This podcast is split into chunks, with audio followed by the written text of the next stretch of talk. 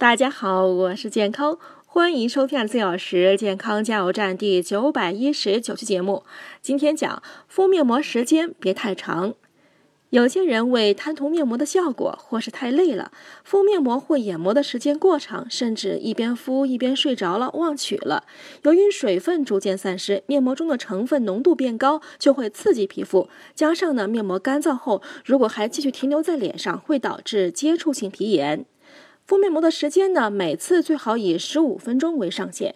时间太短呢，影响效果；但如果太长，角质层过度浸泡在水分中，会造成皮肤红肿痛痒。尤其是敏感性肌肤的人，更是要特别小心。人眼部周围的肌肤构造呢比较细致，角质层也较薄，对外界刺激很敏感，因此敷眼膜时更要及时留意自己的反应。